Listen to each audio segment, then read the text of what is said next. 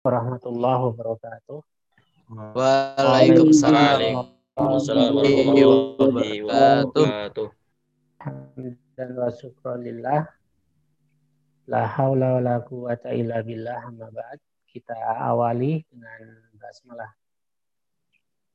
Bismillahirrahmanirrahim. Ya, rekan-rekan semua, selamat berjumpa kembali di semester ini. Uh, ternyata tiga materi yang sama-sama satu rumpun dan bagian dari ilmu alat, yaitu ilmu rijal, ilmu tahrid, dan ilmu ma'anil hadis. Kalau ilmu rijal dan ilmu tahrid lebih banyak pada tataran-tataran yang bersifat teoritis, sekalipun aplikasinya itu bisa dituangkan dalam bentuk satu karya yang konkret. Tetapi ilmu ma'anil hadis ini jauh lebih aplikatif. Kalau meminjam istilah Quraisy Shihab, membumikan Al-Quran, maka ilmu ma'anil hadis ini berfungsi untuk membumikan nilai-nilai universalitas hadis Nabi. Banyak karya yang terkait dengan ilmu ma'anil hadis, termasuk karya yang sangat populer ya, karya Yusuf Al-Qaradawi, Kaifa Nata'amal Ma'asunnah An-Nabawiyah.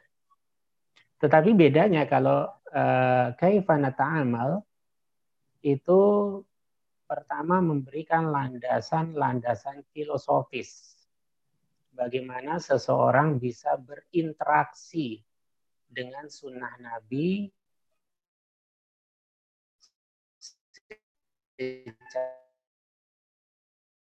secara benar dan tepat. Syekh Yusuf Al-Qaradawi memberikan kaidah-kaidah dasar tentang pemahaman hadis yang tepat dan benar.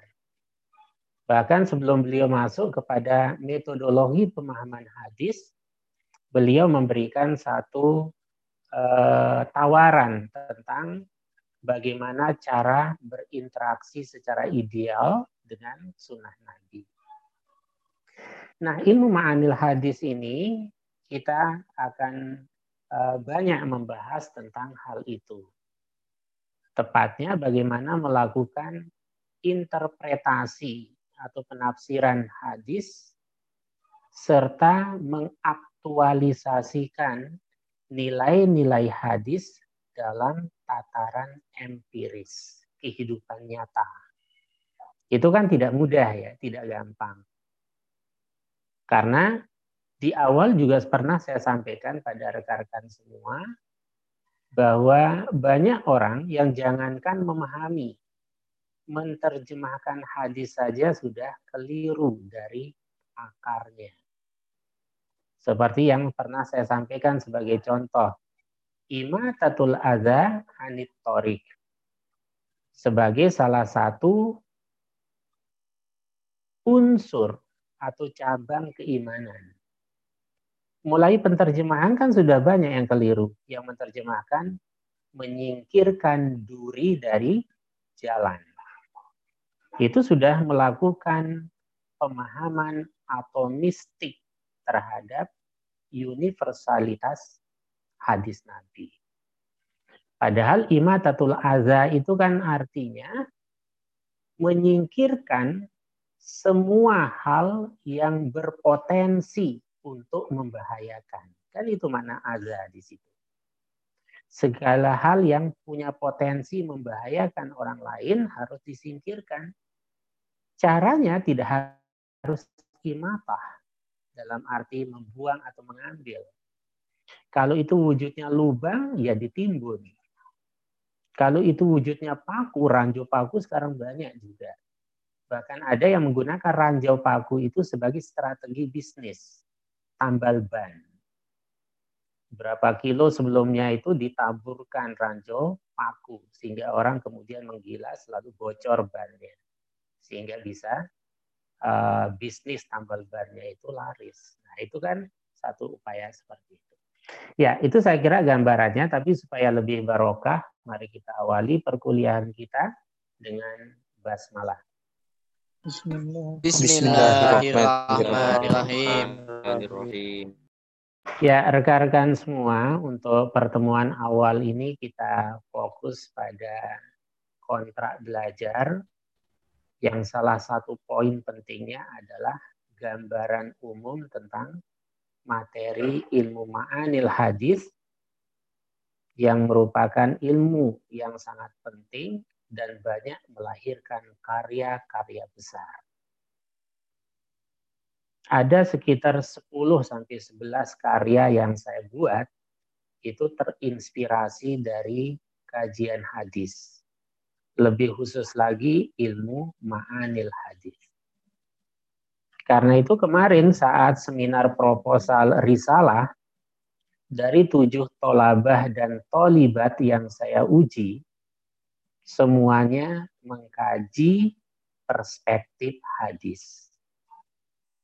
Nah, karena itu nanti harapan saya di kelas ini, baik yang berafiliasi ke UMY maupun ke UAD, silakan menggunakan falsafah sekali mendayung dua pulau terlampaui.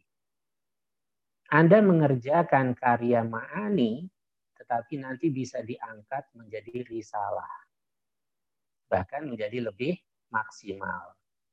Dan tidak sedikit dari teman-teman uh, rekan semua, kakak kelas, yang kemudian risalahnya diangkat kembali menjadi skripsi.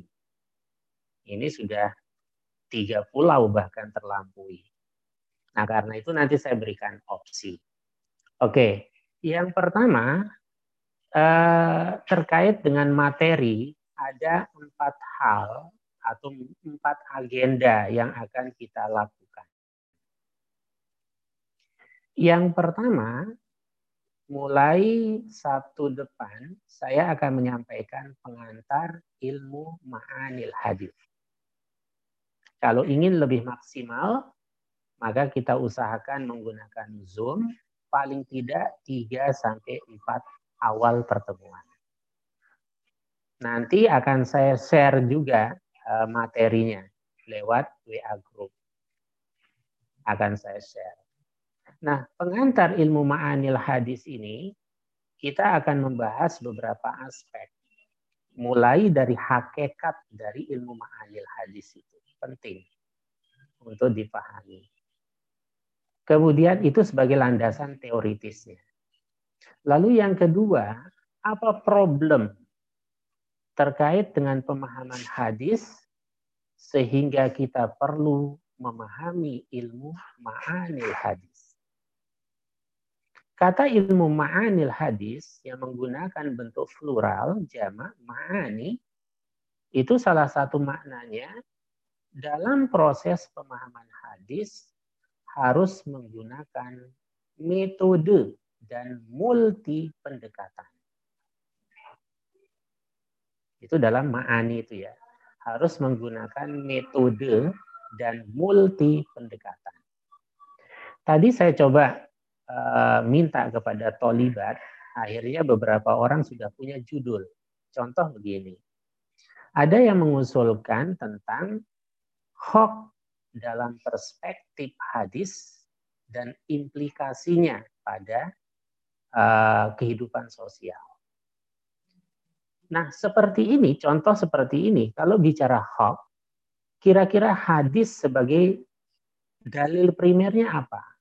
Saya sampaikan misalnya menggunakan alaikum bisidqi fa inna sidqa yahdi ilal bir wa innal birra yahdi ilal jannah. Kemudian wa iyyakum wal kadzib fa innal kadziba yahdi ilal fujur. Nah, kata kadzib itu sudah masuk pada teori tentang hoax itu. Ini namanya teori atau metode. Lalu pendekatannya apa? Misalnya satu pendekatannya adalah pendekatan linguistik. Apa yang dimaksud dengan al-kazib itu?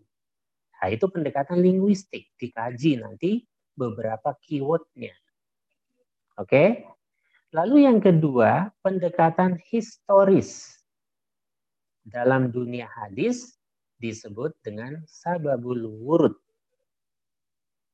Sababul wurud salah satu fungsinya adalah menemukan konteks masa lalu kehadiran tidak lahir dalam dunia vakum. Pasti ada historisitasnya. Baik yang subro maupun kubro. Ya, sababul wurud mikro ataupun makro. Nanti akan kita bahas. Historisitas. Pendekatan historis itu bermanfaat untuk menghubungkan antara teks dengan konteks masa lalu dan konteks masa kini. Sehingga hadis itu menemukan urgensinya, pentingnya. Kalau kita tidak paham tentang konteks masa lalu, bagaimana mungkin untuk mengkontekstualisasikan dengan masa kini? Nah, kadang itu kajian linguistik. Lalu yang ketiga, kajian yang sesuai dengan ilmunya. Kalau tadi misalnya tentang hoax, maka bisa dikaitkan dengan jurnalisme. Apa teori-teori jurnalistik di situ?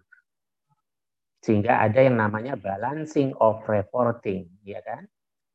Harus ada balance. Kalau ingin mengungkapkan suatu tidak hanya dari satu sumber yang pro, tapi juga yang kontra. Lalu yang keempat, melakukan studi konfirmatif. Konfirmasi itu kan artinya mengkomunikasikan dengan yang lain. Maka studi konfirmatif tentang hoax itu kalau dihubungkan dengan ayat Quran kira-kira apa? Nah, itu kan penting. Oh, ditemukan al-hujurat al-hujurat etik yang berbunyi atau yang membahas tentang etika jurnalisme dalam Islam.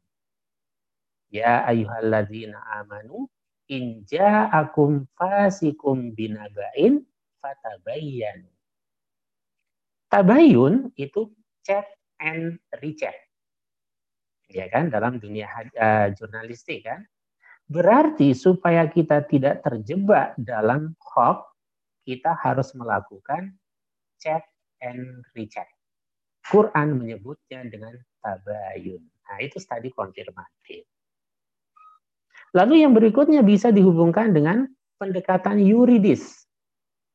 Apa dampaknya orang melakukan hoax dalam perspektif hukum positif maupun hukum agama?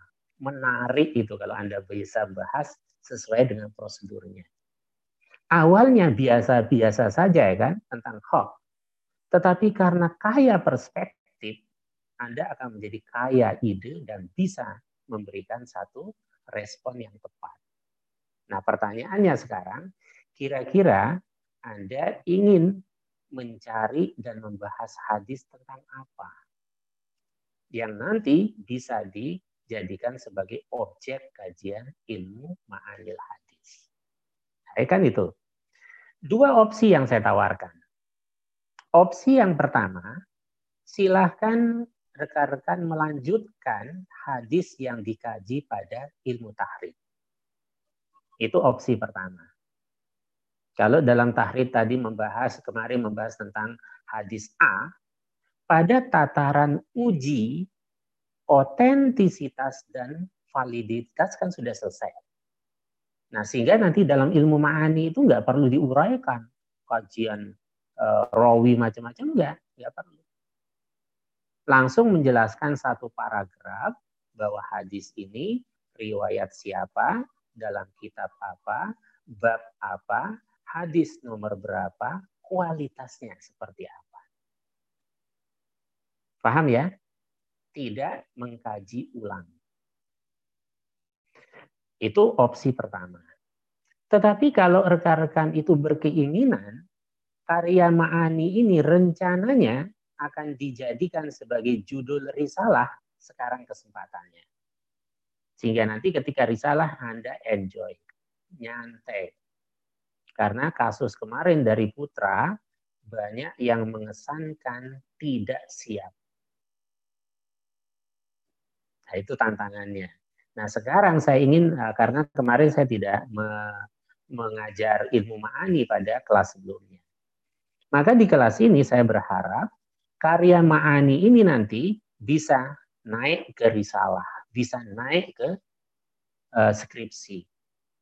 Maka caranya kalau rekan-rekan afiliasinya UMY, misalnya Dimas Novaldi 4A UMY, ya oke. Okay. Misalnya UMY ya.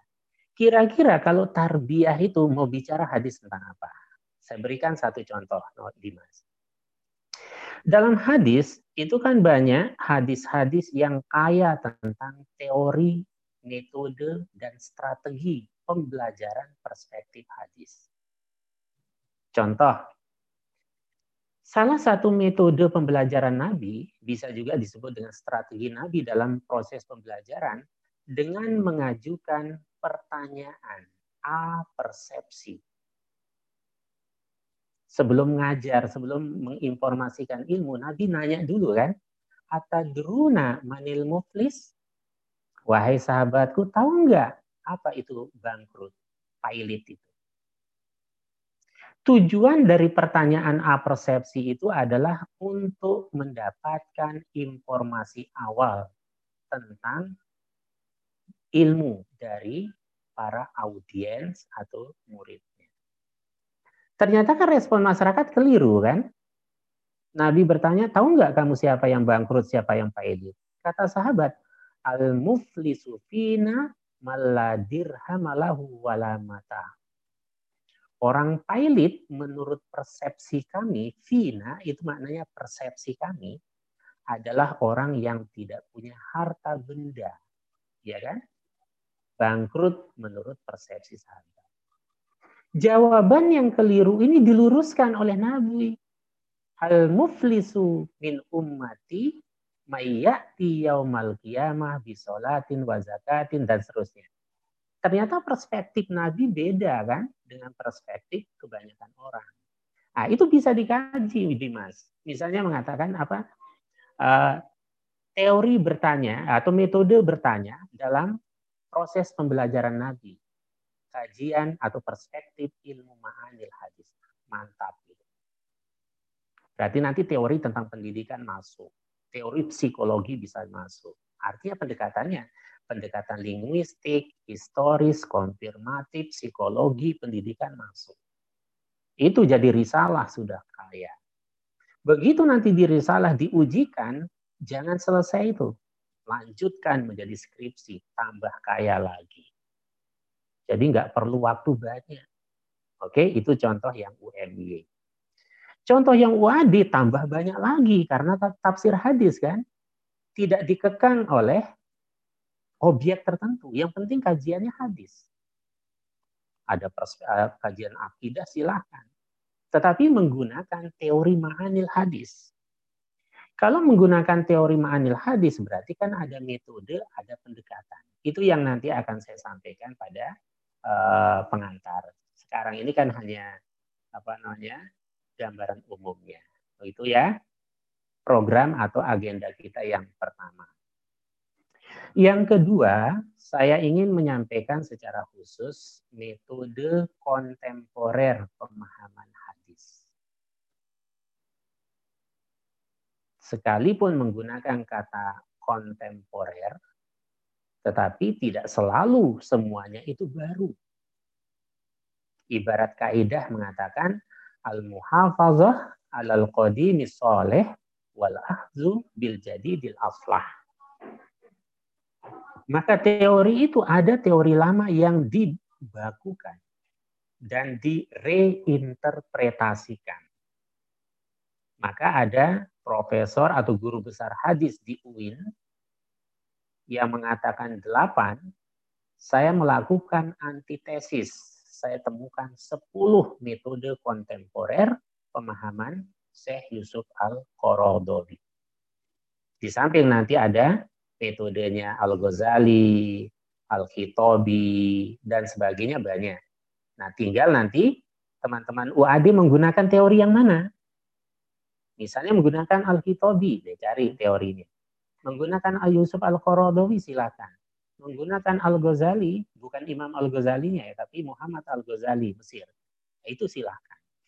Nah, sehingga tadi ada linguistik, historis, konfirmatif, psikologis, dan sebagainya, termasuk yuridis, disesuaikan dengan materi pembahasan matan hadis.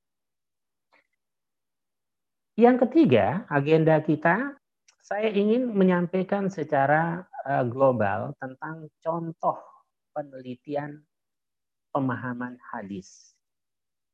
Karya pemahaman hadis. Sehingga nanti bisa menjadi contoh di samping banyak contoh-contoh yang lain yang berserakan banyak. Nah, barulah pada agenda keempat praktek dan presentasi. Maka saya harapkan empat kali pertemuan itu untuk saya sampaikan teori-teorinya. Ada pertanyaan silahkan disampaikan semaksimal mungkin sehingga nanti akan lebih holistik pemahamannya. Oke, seperti itu. Lalu yang kedua, apa referensinya? Ini penting. Bicara tentang ma'anil hadis berarti bicara tentang kontekstualisasi makna hadis.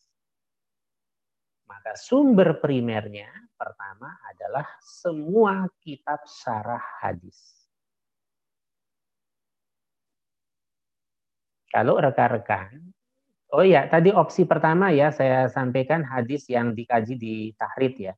Opsi kedua tadi itu silakan Anda mencari hadis yang Anda sesuaikan dengan jurusan. Nah pada tataran ini Anda tidak perlu melakukan tahrid tapi silakan pilih dari kitab-kitab yang otoritatif. Kalau otoritatif istilahnya mu'tabar.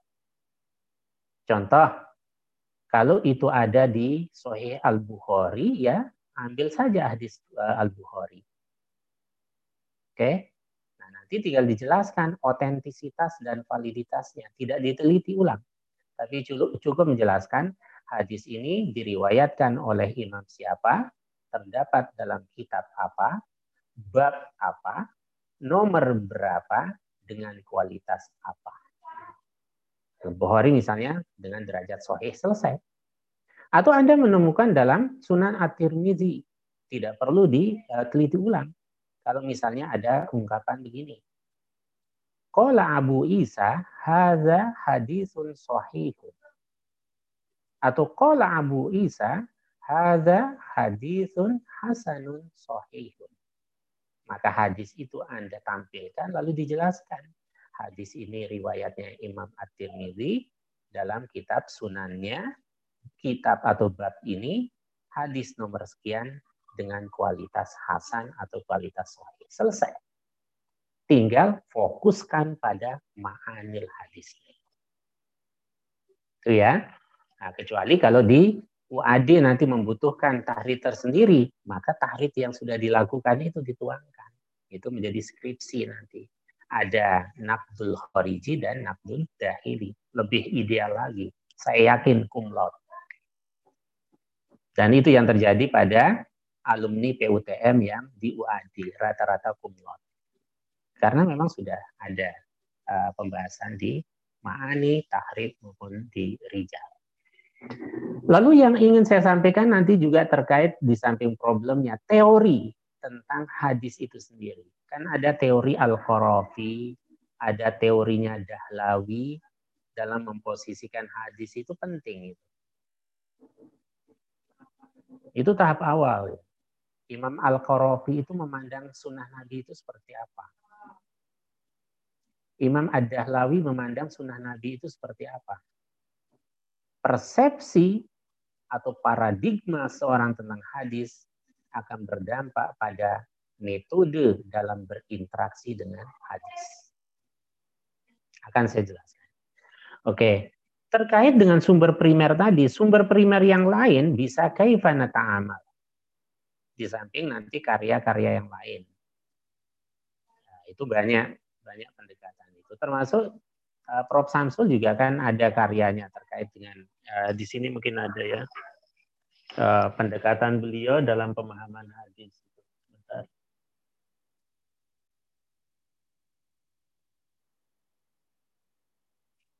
Ya, nanti saya carikan ya. Itu ada. Nah, nanti seperti itu.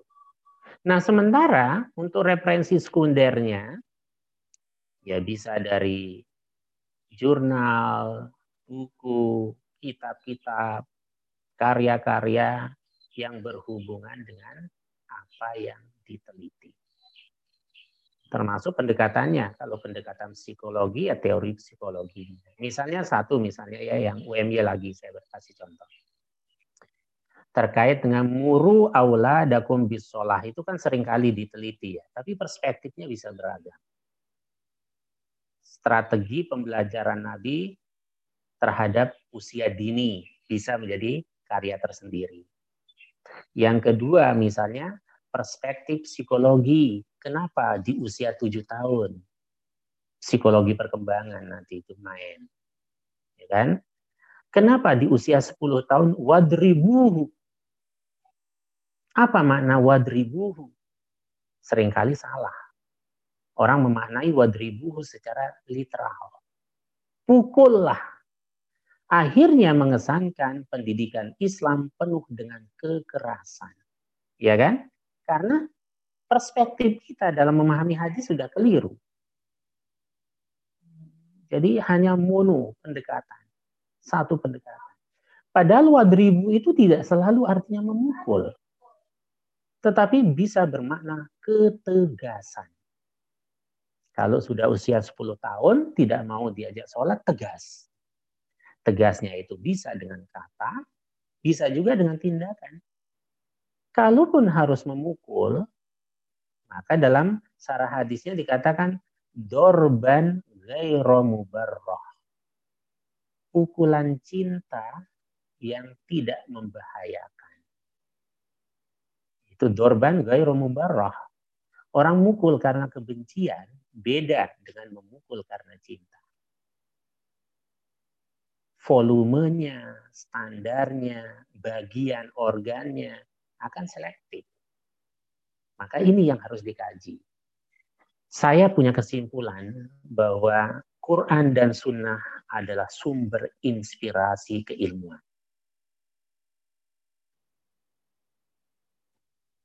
Kalau kita kaji dengan multi pendekatan, semakin kaya, semakin pintar kita. Karena Allah faham betul ketika menciptakan manusia apa yang dibutuhkan oleh manusia itu sendiri. Baik material atau imaterial. Karena itu Quran dan Sunnah bernilai futuristik. Jadi sangat futuristik. Jauh ke depan. Hanya cara kita mendekati sunnah dan Quran dalam pemahaman berimplikasi pada baik dan tidaknya hasil kesimpulan. Itu referensi. Nah, nanti sampai pada apa contoh kitab-kitab yang lebih spesifik, kemudian siapa perintis ilmu ma'anil hadis, apa bedanya antara ma'anil Quran dengan ma'anil hadis akan saya jelaskan nanti pada pertemuan yang akan datang. Maroji kita masih tetap menggunakan ini. tapi di bagian kedua. Di bagian kedua khusus tentang ma'anil hadis. Jadi bagian kedua itu terdiri dari berapa bab? Mulai halaman 57 sampai halaman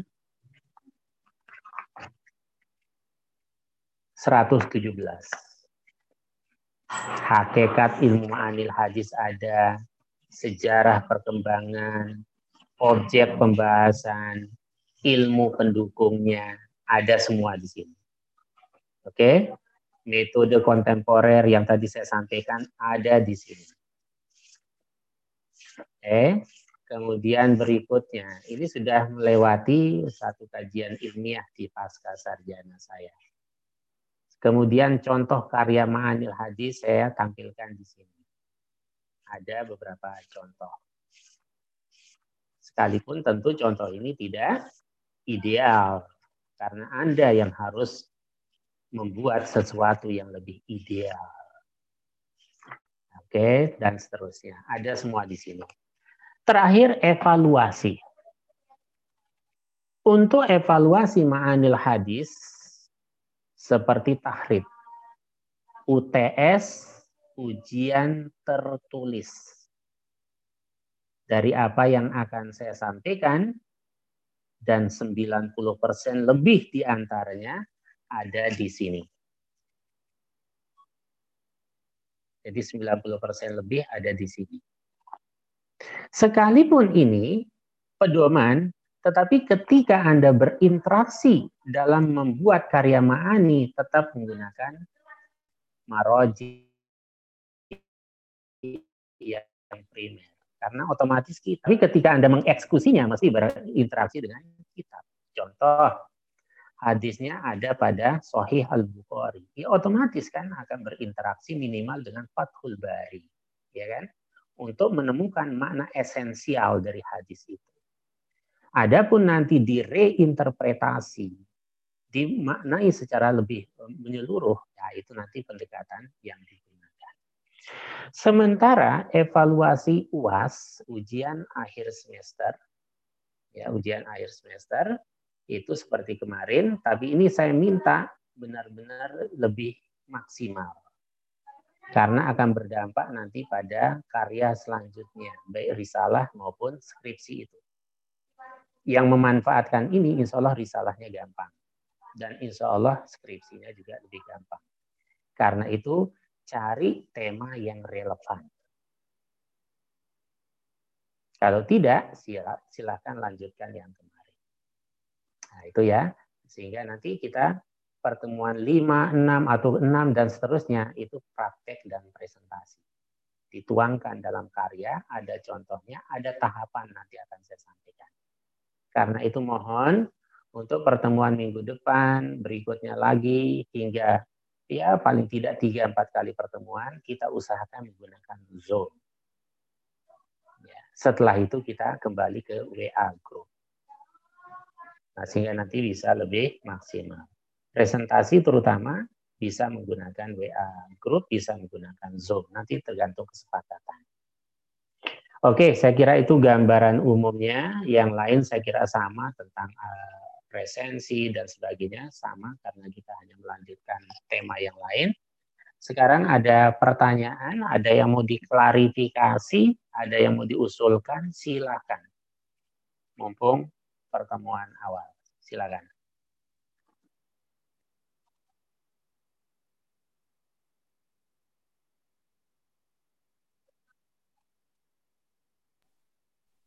Saya Ustaz. Iya, silakan dengan dengan Ahmad Saidi Ustaz. Oke. Okay. Uh, eh, saya ini ingin uh, lebih memperjelas tentang pendekatan linguistik tadi Ustaz. Soalnya tadi jaringan agak agak kurang ya. baik jadi nggak kedengeran. Syukron. Oke. Untuk pendekatan linguistik itu kan eh, pertama pemaknaannya bisa semantik. Semantik itu akar kata itu diungkap untuk menemukan makna esensial. Contoh misalnya kalau kemarin itu tentang surah gambar apa makna surah? Ya, itu harus dijelaskan. Maka muncul di sini nanti mujam, kamus menjadi referensinya. Itu semantik artinya makna dasar kata itu. Lalu yang kedua adalah makna istilahnya, pemaknaan dari kata itu. Tadi saya contohkan, fadribuhu. Kalau anak usia 10 tahun diajak sholat tidak mau, hadisnya maka mengatakan fadribuhu. Kajian semantiknya fadribuhu dari kata doroba dan seterusnya artinya memukul. Itu makna hakikinya. Tapi tidak semua kata selalu mem, digunakan makna hakiki. Kadang makna majasnya, makna metafornya. Kira-kira makna metafor dari fadribuh itu apa? Tadi sudah saya sampaikan. Makna metafornya adalah ketegasan. Berarti kalau tujuh tahun kita biasakan, sepuluh tahun kok ternyata membangkang, maka tegas. Ketegasan itu banyak bentuknya dan tidak selalu berwujud fisik. Nah, itu kan kecatatannya. Maka salah satu makna fadribuhu itu sekalipun diartikan memukul, maka maknanya adalah dorban gairo mubarroh. Pukulan yang tidak menyakitkan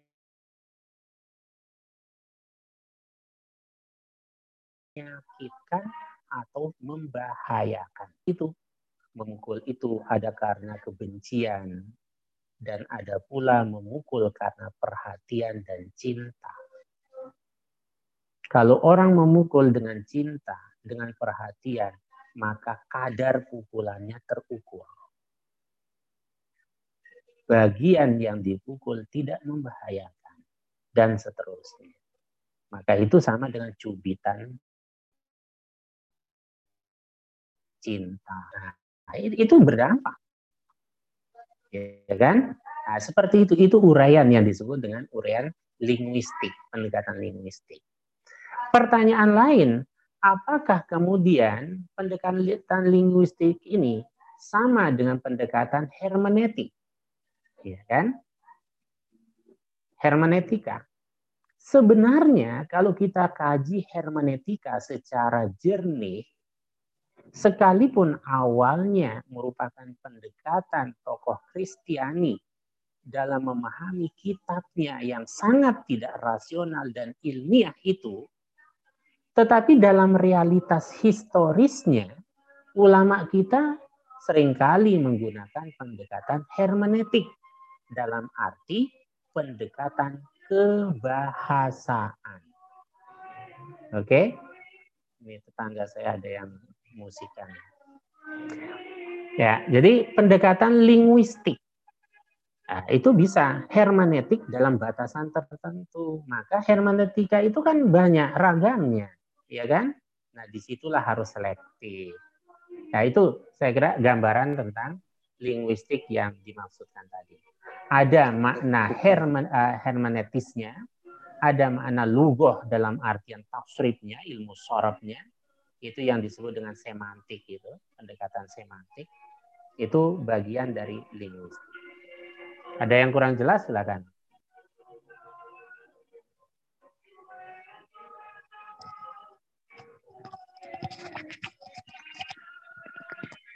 Uh, kalau untuk pendekatan yuridis itu gimana, Ustaz? Kenapa? Pendekatan yuridis. Kalau pendekatan yuridis itu kan yuridu, uh, jurisprudensi itu kan artinya hukum. Kalau pendekatan kita ya al-ahkamul khomsah itu. Halal, haram, makruh, mubah kan itu pendekatan yuridis. Nah cuma kalau tadi misalnya contohnya hok, maka ketika membahas persoalan yuridis itu bisa dengan hukum positif sekaligus hukum Islam. Dalam Islam, hok itu hukumnya apa? Kan haram. Argumennya apa? Ya itu pendekatan yuridis. Jadi pendekatan hukum formal yang sifatnya halal haram boleh tidak itu itu yuridis. Bisa hukum positif sekaligus juga pandangan Islam tentang itu. Baik, Ustaz. Jelas. Syukran. Oke. Ada lagi silakan.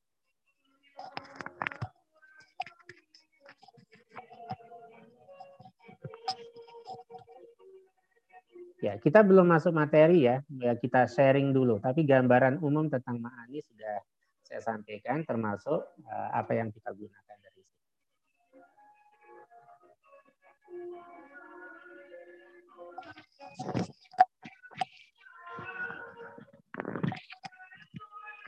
Ya, ada lagi silakan.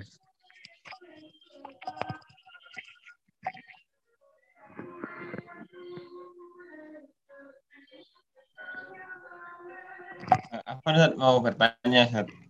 Iya, Gosan ya, silakan. Uh, jadi kan kalau ma'anil hadis itu kan tadi sudah dijelaskan panjang lebar Ustaz. Nah, kalau se senyampainya saya Ustaz, uh, ma'anil ya. hadis ini seperti proses ilmiah Ustaz. Jadi harus ada kaidah-kaidahnya dan sebagainya harus ada urutan-urutannya membutuhkan ini dan itu tapi kan kebanyakan dari kadang-kadang itu ada orang gini Ustaz uh, dia itu cuma mema, uh, dia tuh kayak cuma misalnya ada hadis dia jelaskan terus dia cuma sekedar dia kontekskan dan kadang-kadang juga konteksnya itu malah enggak uh, yang enggak enggak selengkap enggak memenuhi syarat-syarat yang kayak tadi saya jelaskan gitu. Nah kalau ya. begitu apakah bisa dinamai ma'anil Ustaz? Ya, kalau dalam batasan tertentu memaknai, menginterpretasi, menyimpulkan kandungan hadis itulah ma'anil hadis. Tetapi masalahnya apakah ideal atau tidak? ilmiah atau tidak, prosedurnya itu tepat atau tidak, itulah yang menjadi konsen kita. Ya kan? Karena itulah sejak awal ketika bicara tentang ma'anil hadis, saya tadi sampaikan, kita harus punya persepsi yang utuh tentang mahya sunnah, mahwal hadis. Sehingga cara kita berinteraksi dengan hadis pun berbeda dengan berinteraksi dengan teori-teori buatan manusia biasa. Kenapa? Karena hadis Nabi memiliki nilai-nilai yang bersifat ilahiyah, transenden, dan memiliki aspek yang bersifat nubuah. Maka kaifana ta'amal itu menjadi penting. Bagaimana cara kita berinteraksi dengan hadis yang itu nanti akan saya sampaikan pada poin yang ketiga kalau nggak salah terkait eh, dua tentang metode kontemporer pemahaman hadis. Nah, sehingga ideal atau tidak, maksimal atau tidak dari sebuah proses pemahaman itu tergantung dari kaidah yang digunakan. Pendekatan yang digunakan. Nah, karena itu akan menjadi tepat atau tidak tergantung dari landasan-landasan awal tadi itu. Landasan teoritisnya apa? Pendekatannya apa? Metode yang digunakan apa? Contoh konkret tadi saya sampaikan Ustaz terkait dengan bicara tentang hoax. Kajian tentang hoax itu kan banyak, tapi perspektifnya juga beragam kan. Ada yang hanya perspektif jurnalistik ansih. Nah, kita sekarang ingin mengkaji secara komprehensif termasuk pendekatan agama. Maka antara lain yang digunakan adalah pendekatan konfirmatif dengan pendapat ulama maupun dengan dalil lain termasuk Quran. Ketika hadis Nabi bicara tentang hoax, dikonfirmasikan dengan Al-Hujurat yang mengatakan Inja akum fasikum binagain fatabayanu maka kita sedang melakukan satu upaya komunikasi antara satu dalil dengan dalil lain sehingga muncul pemaknaan yang tepat dan holistik. Itu. Tapi kalau hanya sekedar baca hadisnya, terjemahannya, lalu di uh, sarah sekenanya, ya bagian dari imani tapi sangat-sangat elementer. Sangat dasar sekali dan belum menggapai berbagai perspektif yang ada Padahal bisa dilihat dari perspektif psikologisnya kan, termasuk Fadribuhu tadi itu. Psikologi perkembangan masuk di situ. Ketika saya bicara tentang tadi contoh yang UMY, yaitu strategi pembelajaran Nabi dengan metode bertanya, itu kan teori yang digunakan sangat sangat beragam. Nah, nanti akhirnya kita akan menemukan betapa hadis itu sangat ilmiah menjadi tidak ilmiah karena cara pandang dan cara ulasan kita yang ala kadarnya. Ma'anil hadis ingin memberikan satu formula pemahaman hadis secara lebih komprehensif. Maka multi pendekatan itu menjadi penting. Gitu Muhammad Gosan. Ya. Ada lagi silahkan sebelum kita akhiri. Jadi untuk saat ini kita belum masuk pada materi. Silakan tapi bisa di-share, bisa kita diskusi.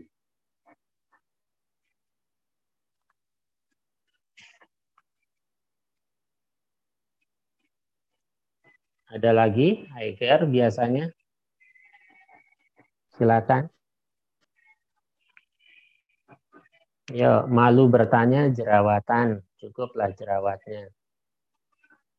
Sekarang Mungkin ini, ini Ustaz, ya, uh, mau menanyakan uh, sedikit aja kan sebenarnya uh, kalau boleh ini juga Ustaz menyarankan juga mungkin jadi kan kayak sebenarnya ada permasalahan-permasalahan yang se seterlihatnya itu kayak udah sederhana loh Ustaz kayak di masyarakat yeah. pemaknaan tentang musik. Nah, hadis yang dijadikan dalilnya itu kan yang pemaknaan ma'azif itu ya Ustaz ya. Sementara itu uh, banyak us hmm, yang yang pemaknaan ma'azif itu sementara ustadz-ustadz yang yang mengkajinya itu justru ya menurut saya masih kurang pendekatannya mungkin entah ya kan seperti Ustaz tadi ya pendekatan mungkin kurang tepat. Nah, sehingga yeah. dimaknai ya musik itu haram kan. Nah, itu. Yeah. Uh, ya kalau boleh mungkin bagaimana juga di ini mengkaji yang mungkin uh, terkait tentang permasalahan-permasalahan sosial yang uh, sederhana sehingga jadi bisa diedukasi juga Ustaz masyarakat itu mungkin tentang kayak ya pemaknaan musik ya sebenarnya seperti ini gitu. Iya. Mungkin. Oke. Saya tangkap maksudnya. Jadi memang betul bahwa tapi begini ya. Ada satu penelitian yang tidak rampung lalu diteliti oleh orang lain dari perspektif yang berbeda. Sehingga nanti satu perspektif dikaji oleh banyak orang menemukan berbagai perspektif dari berbagai uh, orang atau berbagai sumber yang ada. Itu kepentingannya. Maka sebenarnya kita jangan menutup satu proses penelitian itu seolah-olah penelitian itu final. Itu yang nggak boleh. Kenapa? Karena bisa jadi orang bisa melihat dari perspektif yang berbeda.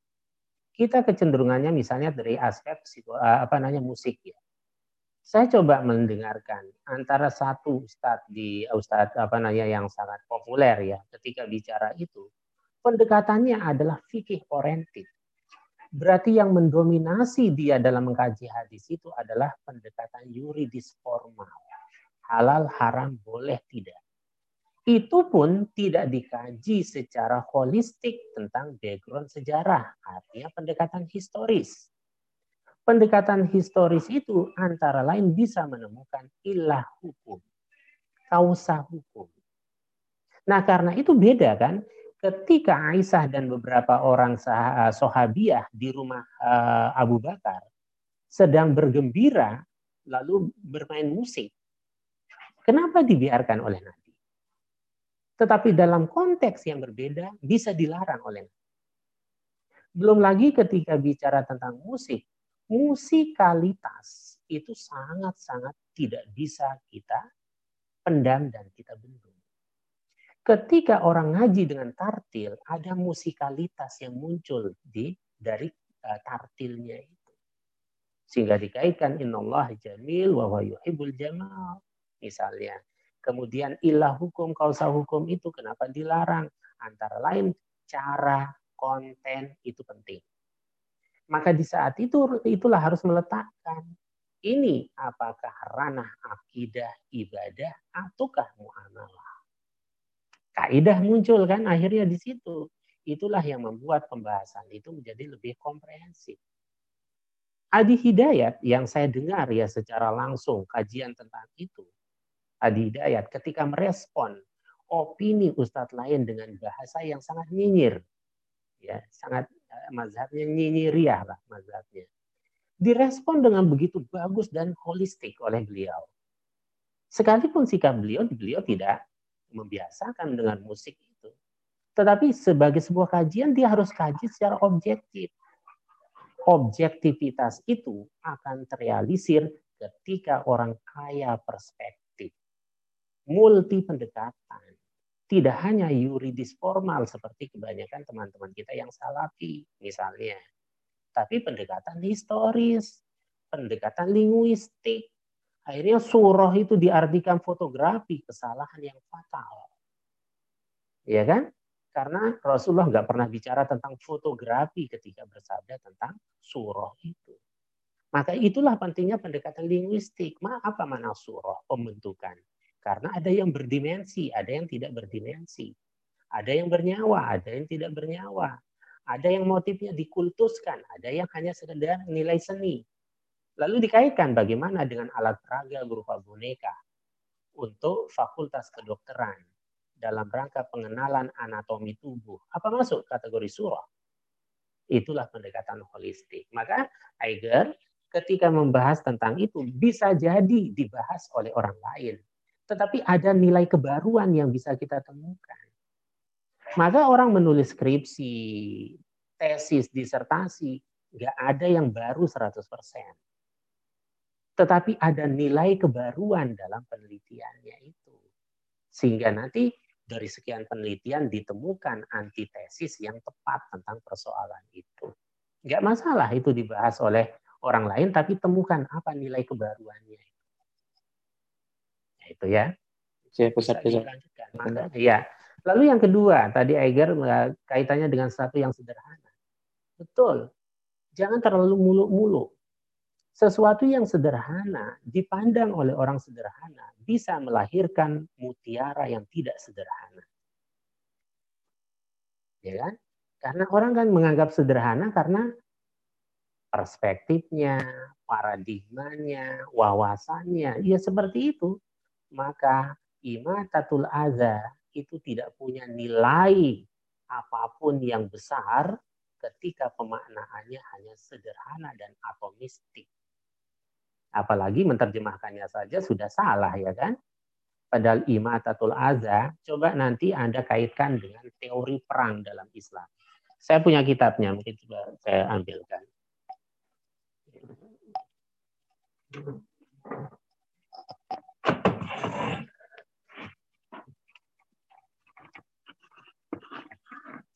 Ya, ini cukup tebal ya, cukup cukup tebal kitabnya. Judulnya asarul asarul harbi fi fikil islami itu asarul uh, ini uh, satunya cukup tebal ini. Jadi asarul harbi fi fikil islami ini disertasinya Wahbah Zuhaili. Ketika Anda mengatakan imatatul adha, bisa jadi di sini konteksnya ranjau pada saat peperangan. Futuristik ya. Tetapi orang yang mengkaji itu aza itu dengan duri tidak menemukan makna substantif. Nah, itu yang tadi Eiger mengatakan ada hal yang sederhana, tapi ketika perspektifnya kaya menjadi sesuatu yang luar biasa dan bermakna. Jadi jangan lihat biasa-biasanya, tapi pendekatannya itu penting. Maka ini sangat luar biasa. Asarul Harbi fi Fikhil Islami Dirasatan Mukorona. Disertasinya Dr. Wahbah Zuhairi.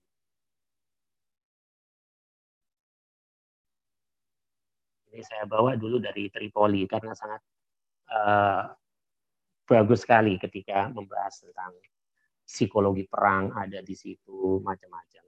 Itu ya. Ada lagi mungkin satu lagi silakan.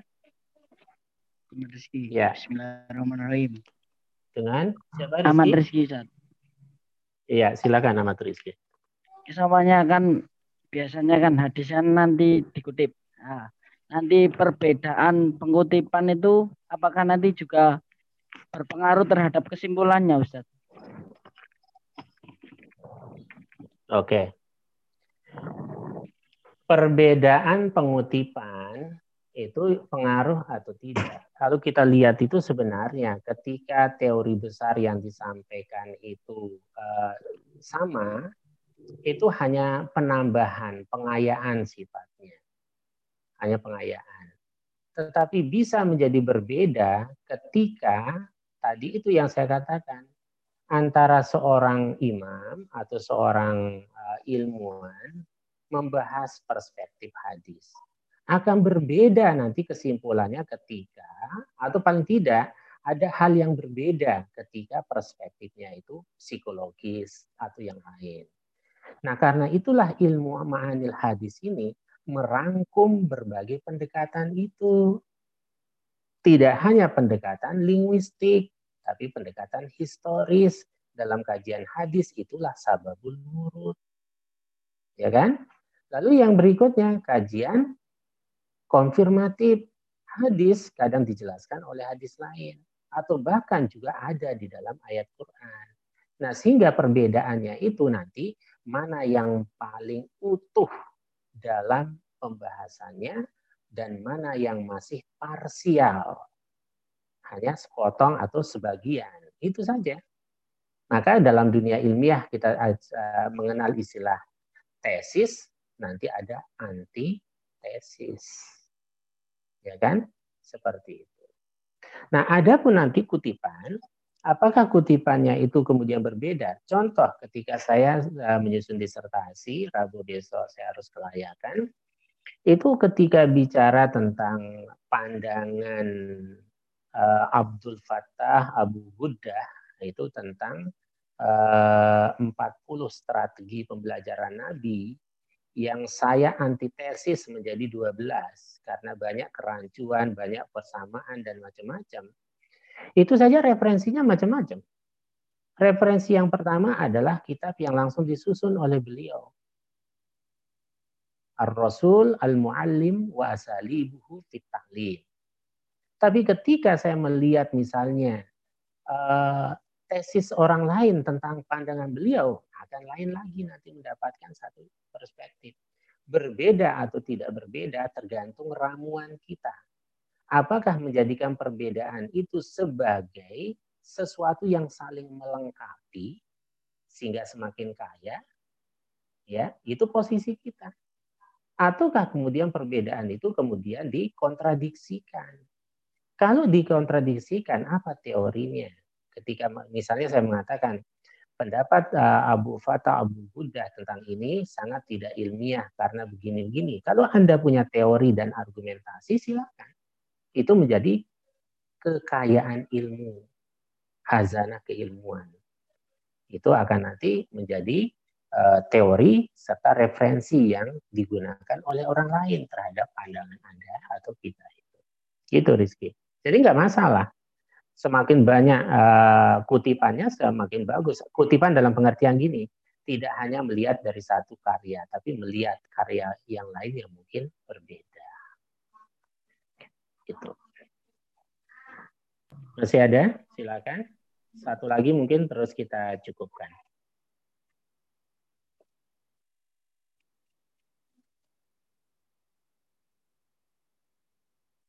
Oke, kalau nggak ada, saya sedikit lanjutkan pertanyaan Rizky. Misalnya begini ya, ketika kita bicara tentang uh, rujukan atau kutipan. Coba ini saja sekarang. Ketika kita ingin mencari makna sunnah, bisa jadi perbedaan referensi itu akan menemukan satu hal yang berbeda tapi perbedaan itu tidak selalu pada uh, ranah kontradiktif, tapi saling melengkapi dia. Tetapi ada perbedaan juga. Contoh, Imam Al-Karafi ketika memandang sunnah itu, dia memposisikan Nabi dalam posisi yang beragam. Sebagai kepala keluargakah dia? Sebagai manusia biasakah beliau? Posisinya sebagai Nabi dan Rasulkah beliau? Posisinya sebagai panglima perang atau tidak. Ternyata implikasinya berbeda. Nanti akan saya jelaskan secara khusus pada pertemuan yang berikutnya. Berbeda halnya dengan Imam Ad-Dahlawi. Imam Ad-Dahlawi ketika memandang sunnah itu dia mengklasifikasikan menjadi dua saja. Sunnah risalah dengan sunnah gairu risalah.